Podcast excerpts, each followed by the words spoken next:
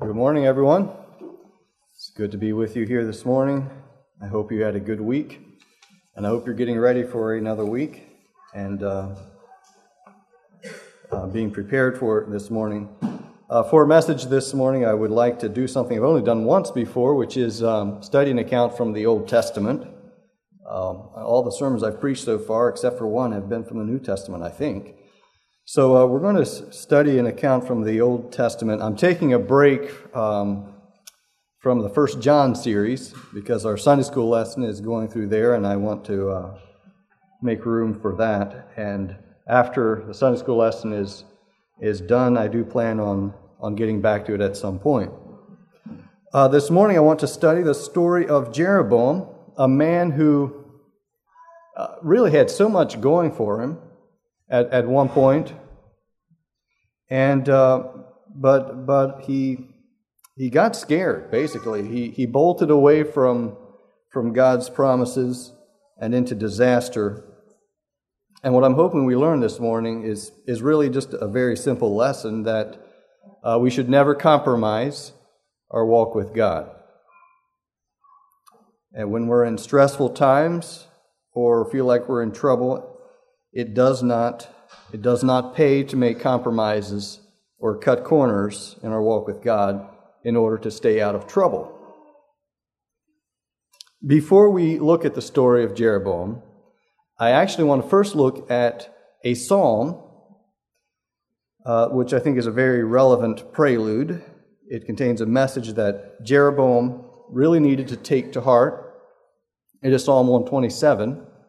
It's a psalm that was written, probably written by a man who actually knew Jeroboam, and in fact, little piece of trivia here, tried to have Jeroboam killed. That man is Solomon. Psalm 127. I'm going to read just a few of these, these verses here. Unless the Lord builds the house, those who build it labor in vain. A house is being built up the road from where I live. And it's been going on for at least a month. And I don't even see walls yet. So even with today's technology, a house is a, is a big project and takes some time. And in this verse, we see labor on a house. The builders are, are sweating, they're struggling on this project. And the psalmist says, You know, all that work they're going to, that, that could be a complete waste of time. They don't realize it. They may not realize it for a long time, but if God is not with them in that project, it's, it's going to turn out to be a complete waste. Maybe it will look promising for a while. Uh, maybe it looks like it's going to be a worthwhile project, but in the end, complete waste if God is not in it. And similarly, he goes on to say, Unless the Lord watches over the city, the watchman stays awake in vain. So, if there's danger out there in the darkness on the other side of the walls, you know, it would make sense to have a watchman. You would want that, that protection, that security. But if God is not watching the city also, then that watchman might as well find himself a, a good blanket and a pillow and curl up somewhere in a corner and sleep all night because it makes no difference.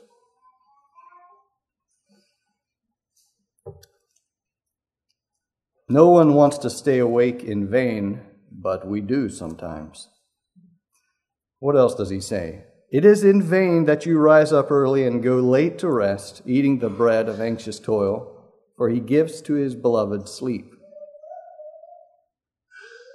And now he's talking to us. And at first glimpse, it sounds like he's saying it's, it's a waste to get up early and go to bed late. Maybe some of us would welcome that idea.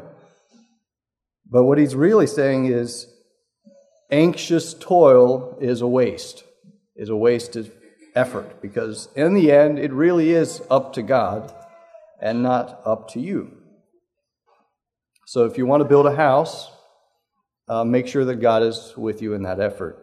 If you want to guard a city, make sure that God is also guarding the city. There's nothing wrong with those projects. Um, they, there are projects that need to be done, but they need to be done with God being involved because what makes all the difference really in the end is whether God is with you or whether he is against you. Now let's let's go to 1 Kings 11. Story of Jeroboam. We'll be kind of jumping from passage to passage here in 1 Kings. Jeroboam is I don't know if he was a rags to riches story or not, but um, he, he was the son of a widow, so he may have been poor to start with. He was uh, from the tribe of Ephraim, and he was a servant under Solomon. He was apparently an excellent worker because Solomon took notice of him and had him promoted to be king, of, not king, uh, the uh, chief over the labor force of the tribes of Joseph, it says. And I don't know how long he was in that role before this fella shows up, meets him in the open country alone, and is wearing a new cloak. It's the prophet Ahijah. And there's this odd encounter. 1 Kings 11, starting at verse 28. The man Jeroboam was very able. Maybe this was part of his problem. He was very able, and when Solomon saw that the young man was industrious, he gave him charge over all the forced labor of the house of Joseph. And at that time, when Jeroboam went out of Jerusalem, the prophet Ahijah the Shilonite found him on the road. Now Ahijah had dressed himself in a new garment, and the two of them were alone in the open country. Then Ahijah laid hold of the new garment that was on him and tore it into twelve pieces. I hope he was wearing something else. And he said to Jeroboam, Take for yourself ten pieces, for thus the Lord, the God of Israel, says, Thus says the Lord, the God of Israel, Behold, I am about to tear the kingdom from the hand of Solomon and will give you ten tribes. And God then, through Ahijah, gave Jeroboam what should have been some life changing promises. I'll jump down to verse 37. He says, I will take you, and you shall reign over all that your soul desires, and you shall be king over Israel. And if you will listen to all that I command you, and will walk in my ways, and do what is right in my eyes by keeping my statutes and my commandments, as David my servant did, I will be with you and will build you a sure house, as I built for David, and I will give Israel to you. And I will afflict the offspring of David because of this, but not forever. Solomon sought, therefore, to kill Jeroboam.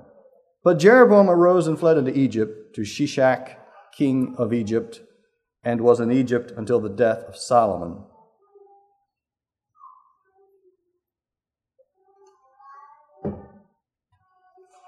You'll notice that Solomon could not stop Jeroboam. Uh, he couldn't stop God here, though he tried. Jeroboam should have remembered that. So uh, God gave Jeroboam this amazing promise. and uh, kind of the brief version of it is this If you walk in my ways and do what is right in my eyes, I will be with you and will build you a sure house. It's a great promise. Beautiful. And God's word came true, of course. Uh, Rehoboam became king after Solomon. And you know the story that Israel was very weary of the heavy load that Solomon had put on them and came to Rehoboam asking for a break. You know, it'd be nice to lighten this load. Um, I don't know if included a tax break or, or what all was involved in that. They chose a spokesperson, Jeroboam. Jeroboam was their spokesperson freshly back from his vacation in Egypt. Rehoboam had been listening to some bad advice, if you remember, and uh, he told the people he's going to be even tougher than Solomon. Solomon was tough.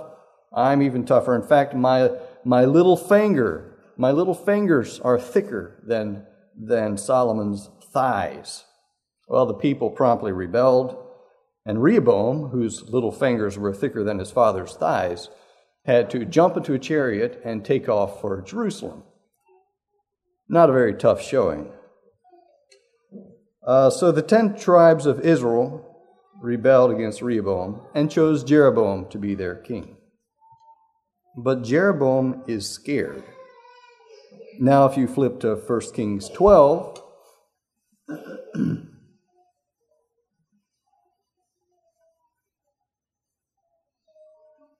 Jeroboam turns out to be a, a thinker, I guess. Maybe thinks a little bit too much, and he's been uh, considering the situation.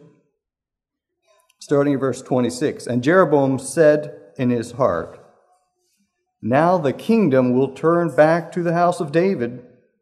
If this people go up to offer sacrifices in the temple of the Lord at Jerusalem, then the heart of this people will turn again to their Lord to Rehoboam, king of Judah, and they will kill me and return to Rehoboam, king of Judah. Now, we probably should sympathize a little bit with, with what Jeroboam is feeling here, here because the situation is probably an unstable one. You know, they've, they've, they've just revolted against their king Rehoboam. They can revolt against Jeroboam also. They don't like him. And if the people are constantly going to Jerusalem to worship, doesn't it make sense that there'd be some risk? Rehoboam's going to constantly have this opportunity to engage with these people in some way or another and start winning them back, win back these tribes under his kingdom. And if that happens, um, you know, Jeroboam, he, he kind of knows what the, what the odds are of his surviving another rebellion. He would be killed, probably, and he's already had to run for his life once. So we can, we can kind of sympathize with Jeroboam, and um, I can see why he was worried about the people going to his enemy's territory to worship. So at this point, although he is king, he's a nervous king. And he's not resting easy at night. You might say he's eating the bread of anxious toil. He could have found rest. He could have found rest in God, but in, in this stressful situation, he has kind of forgotten God's promise, which is, If you walk in my ways, I'll be with you and build a sure house. So we're a little sympathetic with Jeroboam. In fact, in, in some small degrees, we can probably identify with him a little bit because we do have we do have wonderful promises going for us, and we struggle with stressful situations and we're sometimes tempted to compromise those promises. For example, 2 Timothy 2 says, If we have died with him, we will also live with him. If we endure, we will also reign with him. If we deny him, he also will deny us. Those are pretty powerful promises. But the reality is, we don't always, in stressful circumstances, we don't always make choices that line up with those words. Well, here's how Jeroboam responded to the trouble he was in in verse 28. So the king took counsel and made two calves of gold. I don't know what it was with Israel and golden calves, but there seems to be a, an, an obsession here. They made two calves of gold, and he said to the people, you have gone up to Jerusalem long enough. Behold your gods, O Israel, who brought you up out of the land of Egypt. And he set one in Bethel, and the other he put in Dan. Then this thing became a sin, for the people went as far as Dan to be before one. Did Jeroboam's fix work? Well, it seemed to. Uh, most, it seemed like many of the people of Israel quit going to Jerusalem to worship, maybe most of them. They did not rebel against Jeroboam. All right, so this, this seemed like it was working. It seemed like Jeroboam had thought ahead, figured out the solution, and solved the problem. But, of course, God was not happy. And so one day, I don't know how, how much later this, this was. I don't know if it was a year. Be, I wish there was more of a timeline to go along with this. But one day, Jeroboam was offering sacrifices at the idol in Bethel, the golden calf in Bethel. And a man appears, a man sent from God. Uh, I don't know what his name was. Here's what he said He said, Those, those priests over there that are performing this sacrifice on the altar, they, their bodies are going to end up on that altar. They're going to be sacrificed on the altar. In fact, he was very specific and said that Josiah would be the one to do it. And I don't know if Josiah was even born yet. And furthermore, he said, as a sign, this altar is going to split, and split or, or be broken, broken down, torn down. Its ashes are going to pour out. And Jeroboam, who is standing there while he's making these announced proclamations, um, you know, the, the, the, funny thing is that the prophet said there'd be one sign. It turned out to be three signs there that day. So Jeroboam instructs the guards, seize him, and I don't know if they had time to spring into action or not, but suddenly Jeroboam's hand withers up. The Bible says it, uh, in the ESV, it says it dried up, actually. I don't know if it you know, kind of turned into a piece of jerky. You know, it just withered up. I don't, uh, it said he could not bring it into himself, so it, there was some complete collapse of strength in his, in his hand. And um, and in the meantime, this altar breaks, however, it breaks apart, and the ashes come pouring out. Jeroboam is right now not so concerned about the altar, he's worried about his hand. And he begs the prophet to have mercy on him. And, uh, you know, I don't, uh, I don't know how many of you have read Uncle Arthur's Bible story books growing up, but I remember this picture in, in the book of Jeroboam with the withered hand was, was one of the pictures that probably stood out to me most. I mean, it was just something about it horrified me as a child because he was just standing there and his hand is all just looking very strange. And uh, the prophet's there, and meanwhile the altar's splitting apart. And it's, it's pretty, I'm sure it was a powerful scene. So Jeroboam begs the prophet for mercy, and God does have mercy, and his hand is restored. That makes a total of three signs. Uh, the, the altar split, his hand withered, his hand restored. And after all these signs, you would think that maybe Jeroboam would have a little change of heart, maybe. Uh, how could he not see that, that God was against him? And, you know, I don't know what went on in his heart. Maybe, maybe he considered changing direction. Maybe he even tried for a short period of time. I think he could have changed. I think he could have changed directions. Manasseh changed direction. Uh, and I believe God loved him and wanted him to. You know, he did restore his hand. Um, I think this whole incident showed God giving Jeroboam a second chance.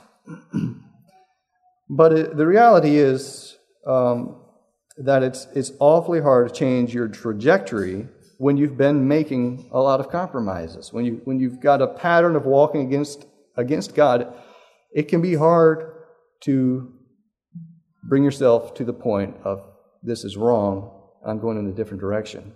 Of course, God is part of that process in helping us change and helping us repent. Jeroboam does not change directions. 1 Kings 13 33. After this thing, Jeroboam did not turn from his evil way. God wasn't quite done with Jeroboam, and he sent, um, no, he did not send. Sometime later, Jeroboam's son becomes sick. So Jeroboam sent his wife to the prophet Ahijah. So Jeroboam apparently still, ha- you know, believes in what this prophet has to say. It's, kind of, it's a little odd that he's not believing what he already said, but anyway, he sent, his, he, he sent his wife to the prophet Ahijah to ask about his son. Now, um, as so Jeroboam's wife comes comes to this house where Ahijah is, and uh, she is in disguise. She is in disguise, and not only is she in disguise, but also Ahijah is blind; he can't see anymore. But um, when Ahijah heard the sound of, of her feet at the door, he says, "Come in." wife of Jeroboam? Why do you pretend to be another? Pretty impressive. I'm sure Isaac wishes he could have done that to Jacob. It must have uh, made quite an impression.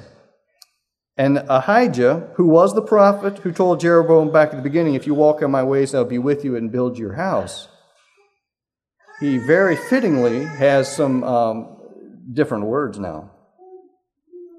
In 1 Kings 14 9 through 13, Ahijah speaks God's word to Jeroboam You have done evil above all who were before you, and have gone and made for yourself other gods and metal images, provoking me to anger, and have cast me behind your back. Therefore, behold, I will bring harm upon the house of Jeroboam, and will cut off from Jeroboam every male, both bond and free in Israel, and will burn up the house of Jeroboam as a man burns up dung until it is all gone. Anyone belonging to Jeroboam who dies in the city, the dog shall eat and anyone who dies in the open country, the birds of the heavens shall eat, for the Lord has spoken it. Arise, therefore, go to your house. When your feet enter the city, the child shall die. And all Israel shall mourn for him and bury him, for he only of, Jer- of Jeroboam shall come to the grave, because in him there is found something pleasing to the Lord, the God of Israel, in the house of Jeroboam. What God said would happen did happen, of course, and the reaping started. Jeroboam's child, who God was pleased with, by the way, it says, he died. An innocent people die doesn't mean that, that God was displeased or didn't love them.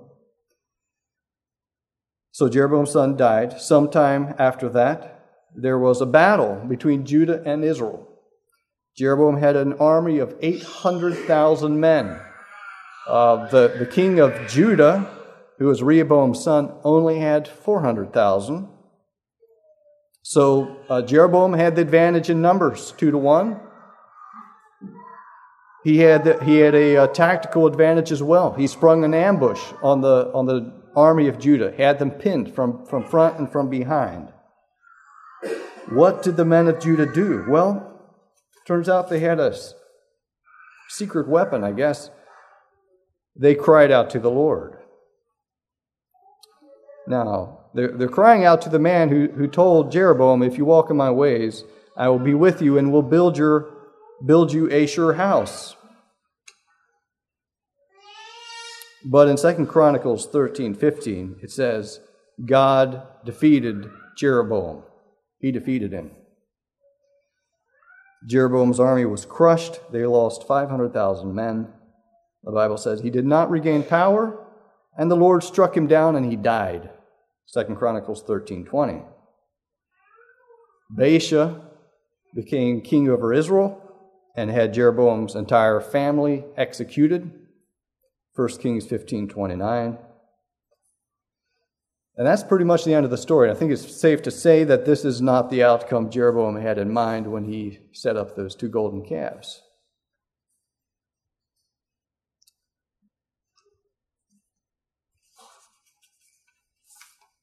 There's basically, I think, two, uh, there's probably a lot of little lessons we could learn along the way through that story. There's, there's basically two major lessons that I want us to take away from this. Uh, the one has to do with compromises, and it's that compromises can kill you, they can destroy you. Jeroboam made a huge compromise in an effort to save himself and his house. And for a while, it looked like it worked which is why cutting corners and making compromises, and in other words, sin, appeals to us because it does look like it's going to work for a while. And sometimes it does work for a short term. Uh, and, and so when we're scared and anxious and worried and feel like we need to do something to fix the, the problem we're in, we're tempted to compromise. There are a lot of compromises and shortcuts in life that you can make, that you can get away with, and in fact are right to make. Last week, I spent most of my week, it felt like, running late and not getting to work on time, so I made some compromises in my morning routine and stopped shaving for a little while. And uh, it didn't, you know, it didn't turn out to be a, a major problem. One, one man at somebody at work commented and wondered if I was growing a beard. No, I just wasn't shaving. So it was, it was an okay kind of compromise to make. And I, I finished that. I'm done with that compromise, as you can see. But there are other compromises that, that you can't make and get away with. And, and any compromise um, in our walk with God is a mistake with consequences. Since all good and perfect gifts come from God, there, there, there is just applying simple logic here. Since all good and perfect gifts come from God, there's, there's never a situation in which making a compromise in that relationship makes sense. And, and this, this is something I need to take to heart. I mean, me as much as anyone else, I need to take this to heart. God had told Jeroboam, If you walk in my ways, I will be with you and will build you a sure house. And he, and he tried. I think God tried to get Jeroboam to change his course. But Jeroboam couldn't bring himself to do it. And he lost everything. So that's, that's the one lesson is the lesson of, about compromise and the cost of compromise. The second lesson is, is just this that God is the one ultimately who builds up and tears down. Solomon tried to kill Jeroboam, was not able to, and Jeroboam became king anyway. Herod tried to kill Jesus, was not able to. Saul tried to kill David, it didn't work. God's purposes are not going to be defeated. Gamaliel knew that. No one can keep God from fulfilling his promises to you.